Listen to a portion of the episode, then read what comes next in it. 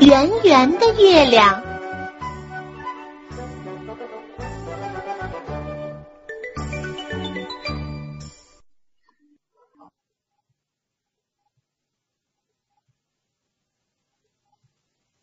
今天是中秋节，天空中的月亮又大又圆，就像一个大大的玉盘高挂在空中。皎洁的月光洒满了大地，把整个世界都装扮成了银色。今天晚上的月色真美呀！边吃月饼边赏月，真是享受哦！当然啦，今天是十五，是万家团圆的日子，月亮就把它最美的光洒给人间啦。白天有太阳，夜晚有月亮。为什么白天的太阳照在大地上暖暖的，而夜晚的月光一点温度也没有呢？对呀，月光照在人的身上一点温度也没有，这是为什么呢？这是因为月亮不是自己发光，而是反射太阳的光。月亮不发光，那它怎么也会照亮大地呢？月亮是不会发光的。我们所看到的月光是月亮反射太阳的光。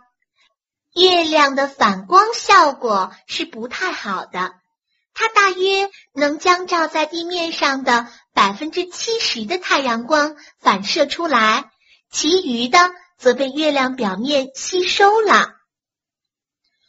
天空中的月亮在一个月当中不时的变换着脸，有时像把镰刀，有时又像半个烧饼，有时又像圆盘。月亮的形状为什么会变呢？这是月亮的圆缺变化。月亮为什么会有圆缺变化呢？从地理学的角度来看，月球处在宇宙中，它的圆缺变化是由于与太阳、地球之间位置的变化造成的。那它们之间是怎样变化的呢？月亮是地球的卫星，它总是绕着地球转圈圈。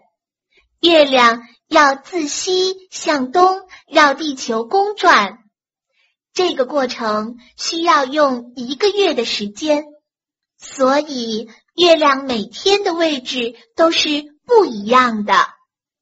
月球与地球一样是个球体，而且月亮也与地球一样，本身是不发光的，它靠反射太阳光而发亮。月球被太阳照到的部分是明亮的，没有照到的部分就是黑暗的。虽然月球每次被太阳照到的都是半个球体，但是由于太阳、地球与月球的位置天天都在发生变化，所以有时月亮把完全明亮的一面正对着地球。有时又把完全黑暗的一面正对着地球，有时又把半侧面或侧面对着地球，这样就形成了不同的月相。比如明亮的圆盘式的满月，像半个月饼一样的上弦月、下弦月等等。奶奶说，月亮里有一座广寒宫，广寒宫里。还住着翩翩起舞的嫦娥和一只可爱的玉兔，还有一棵大大的桂花树。这是真的吗？月亮里有嫦娥和玉兔，那只是美丽的神话传说。当宇航员乘着宇宙飞船登上月球的时候，没有看到美丽的嫦娥。却发现月亮上布满了光秃秃的环形山，上面既没有花草树木，也没有动物，就连水和空气也没有。是一个寂寞荒凉的世界。月亮上只有环形山，那这些环形山是怎样形成的呢？对于月亮上环形山的形成原因，现在有两种解释。一种认为环形山是由于陨石撞击月球表面形成的。月亮上没有空气，陨石可以直接撞击月面，撞击爆发出来的物质堆积成为圆形的环形山。一部分飞溅的特别远的，洒落在月球表面上，便形成以环形山为中心，向四方伸展达几万里的辐射纹。那另一种解释呢？另外一种解释认为，月球在历史上发生不定期猛烈的火山爆发，环形山就是。喷射出来的物质凝结而成的。由于月球表面重力只有地球的六分之一，所以火山喷发的规模大，往往形成巨大的环形山。那到底哪种解释是正确的呢？现在公认的看法是，月亮上的环形山。主要是由于陨星撞击形成的，而由火山喷发形成的环形山只占一小部分。我听老师说，在月球上行走是轻飘飘的感觉，是这样的吗？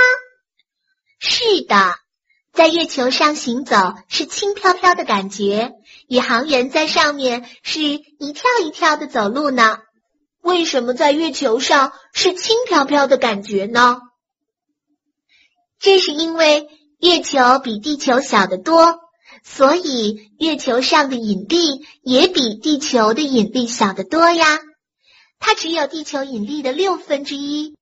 同样质量的人在地球上能跳零点五米，那么在月球上就能跳大约三米高。所以在月球上行走的人就像慢慢的飘一样。那宇航员叔叔为什么在上面要一跳一跳的走路呢？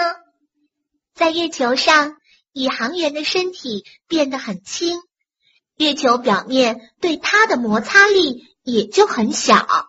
再加上月球表面上有一层厚厚的细沙。走起路来很容易滑倒，聪明的宇航员就改用跳跃的方式行走了。月球上可真有趣儿，是不是这样一跳一跳的走路呀？洋洋，你跳的动作可真逗。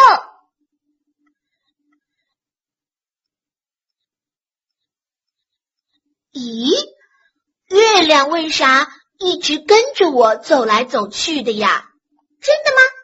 我也来走走，看看月亮会不会跟着我走呢？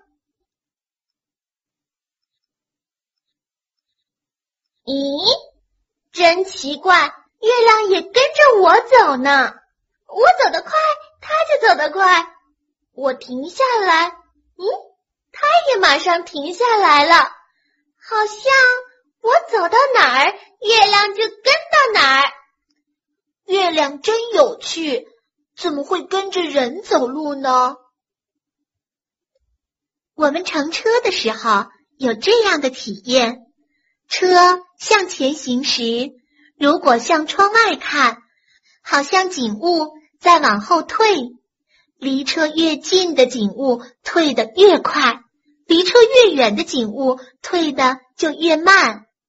而更远处的山或房子，好像在跟着你前进。月亮离我们很远，大约有三十八万千米，比远处的山或房子远了不知多少倍呢。所以，无论我们乘车还是走路，总感到它在跟着我们走，不像别的东西那样从我们的视野中消失。原来是这么回事儿啊！我还以为月亮真的会跟着我走路呢。看，我们只顾赏月论月，还没有吃月饼呢。对，我要吃月饼，我要让月饼和月亮一样，不停的变化着形状。